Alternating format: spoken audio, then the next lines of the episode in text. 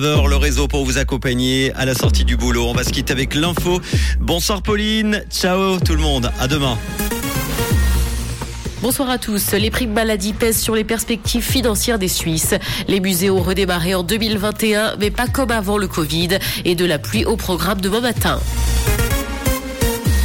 Les prix maladie pèsent sur les perspectives financières des Suisses. C'est ce que montre un sondage Couparis. Près de deux tiers des personnes interrogées ont mentionné la hausse des primes d'assurance maladie comme raison de la détérioration de leur situation financière.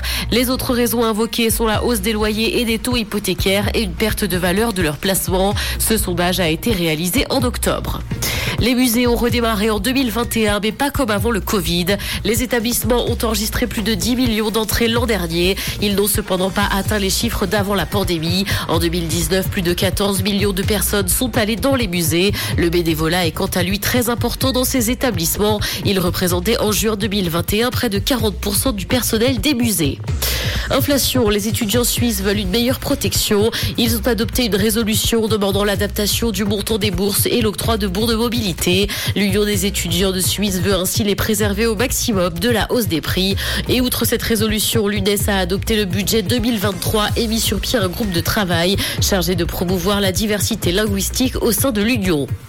Dans l'actualité internationale, comme 27, les pays en développement ont besoin de plus de 2000 milliards de dollars par an pour financer leur action climatique. La question des pertes et dommages est au cœur des débats de ce sommet organisé en Égypte. C'est ce que montre un rapport commandé par la présidence de la conférence pour le climat. Près de la moitié de cette somme doit provenir d'investisseurs extérieurs. Insolite, des chaussures permettent de marcher 11 km. À la différence des rollers, les Shift Moonwalkers permettent de marcher comme si on était sur un tapis roulant. Ce système s'accroche sur n'importe quelle chaussure. La vitesse est régulée dans les descentes et le système peut être désactivé d'un simple mouvement de pied à l'approche d'un escalier ou d'une marche. Il faut tout de même débourser près de 900 dollars en précommande et jusqu'à 1400 dollars par la suite.